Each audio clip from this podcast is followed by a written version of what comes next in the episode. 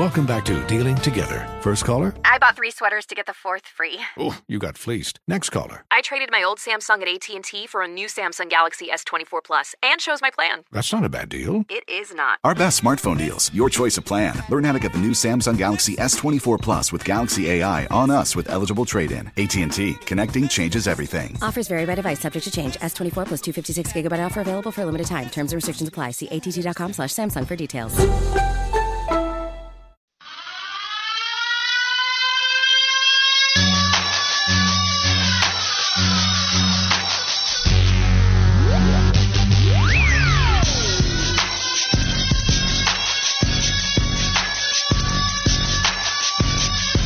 It's Wes Walker Sports Radio 92.7 WFNZ. Look, I, real quick, I'm sorry for the Carolina fans out there that just might have to hear this, but, you know, Flounder came in. He's decked out in the North Carolina gear. He's got an RJ Davis shirt on. We started talking about North Carolina past point guards, backcourt players, Marcus Paige hitting the shot, and then he called Kris Jenkins a name that I can't repeat on the airwaves, but it has me rolling, and I'm a little shook right now. So I'm trying to gather it up because we got Fire Fizzle coming up. Man, one of my favorite college players ever was Kris Jenkins. Yeah, he did. Uh, one moment. He he helped a lot of the Carolina haters. Scratch yourself. Yeah.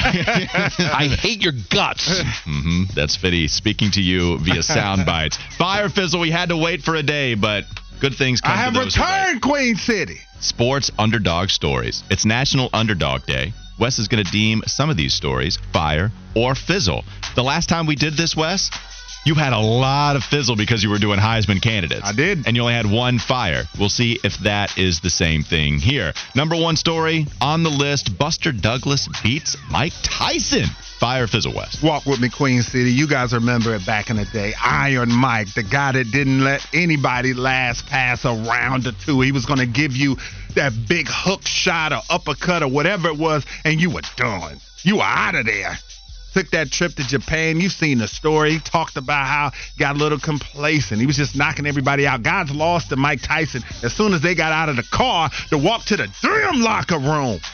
Came into the February 1990 fight as a 42 to 1 favorite, but it was not to be had. You've seen the story. Buster Douglas talked about all that adversity he had been through in his life before this fight, and he came through there. He wasn't scared. He was bone crusher in the flesh back in 1990. He got the job done. He knocked out Mike Tyson, and that is straight fire. A lesson to all the kids: never be scared of the bully. Yeah, it's crazy It's it's still funny how much that rings true. Even people that don't pay attention to boxing, even now, I feel like they still know about the time Buster Douglas took care of Mike Tyson. First one's fire. Second one is the Giants defeating the undefeated Patriots in the Super Bowl. David Tyree, the helmet catch. Crazy. Oh wait, I think that was I think that was right. No, that was right. Okay. Yeah. There's a couple times. we beat the Giants came into the Super Bowl 12 point underdog, undefeated Patriots. I had enjoyed watching this team all season long. The pettiness. They had been going through the cheating scandal. Randy Moss comes over and Bill Belichick says, Okay, I'll take your cheater and raise you one. I'm going to obliterate everybody every week. We're going to taunt you and we're going to do all that. The Giants came into that Super Bowl 10 and 6. Nobody thought they had a chance. Tom Brady laughed when they talked about the thought of them holding them to a meager scoring amount. The two teams only scored a combined 10 points when the game entered the fourth quarter, but it set the stage for one of the most exciting games in sports history. Walker, you talked about it. The Giants took a 10 7 lead after Eli Manning hit David Tyree for one of the greatest catches you'll ever see. But the Patriots came back and hit my man Randy Moss, but it wasn't enough. They sent that zero blitz, and Eli found Plaxico Burress, and he scored the touchdown to give the Giants the win. What do I think about this? The Patriots, the undefeated streak, a chance to see history, all of that while I was sitting at the Buffalo Wild Wings bar in University enjoying my food. It was straight. Fizzle, man, get the hell out of here. I wanted to home. see my boy uh, Randy Moss get that championship, and I wanted to see history with an undefeated football team. Wes's first show back in a week's worth of time. He's coming after Cam, and he's saying he wishes he saw the undefeated New England Patriots You're instead of the one right. I did. These my listeners. boy Moss was on that team. I wanted to see him get that ring, and I love Brady. You want the smoke today. Yeah. You want all the smoke.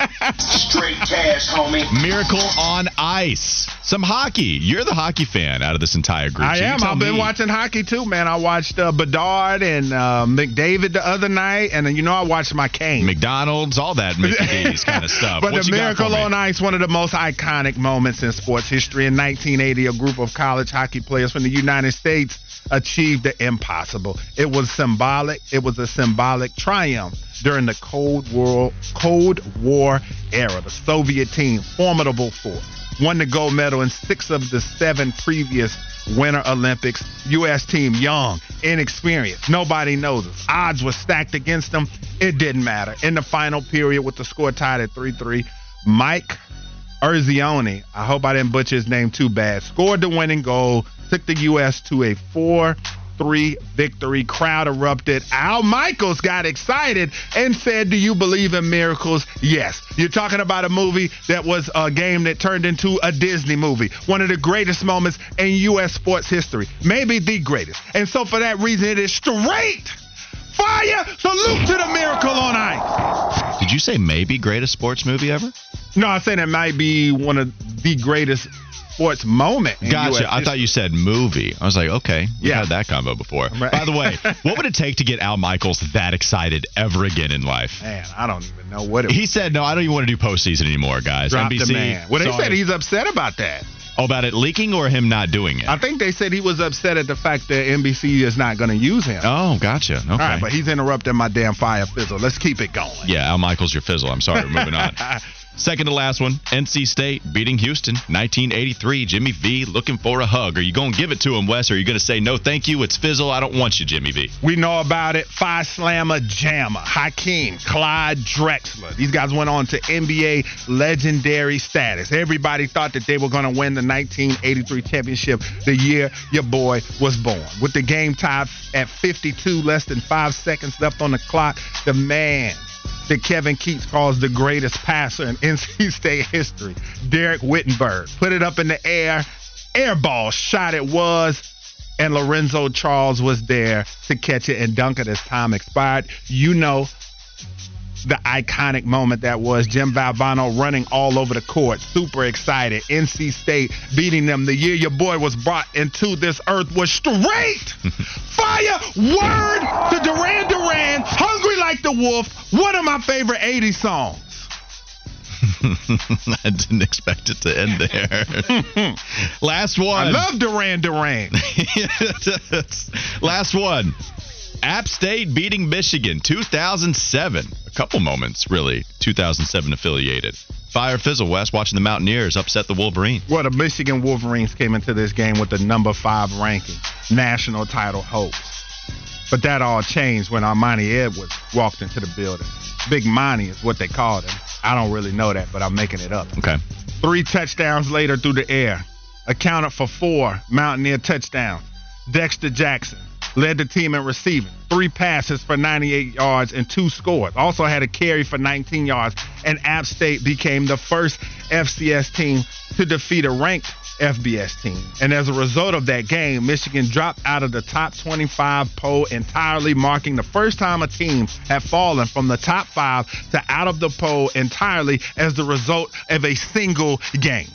I remember coming in from that game, working a job at Sports Authority, to see my uncle laying on his bed and said that he was not going to watch college football for the rest of the season as a Michigan man that had lost to Appalachian State.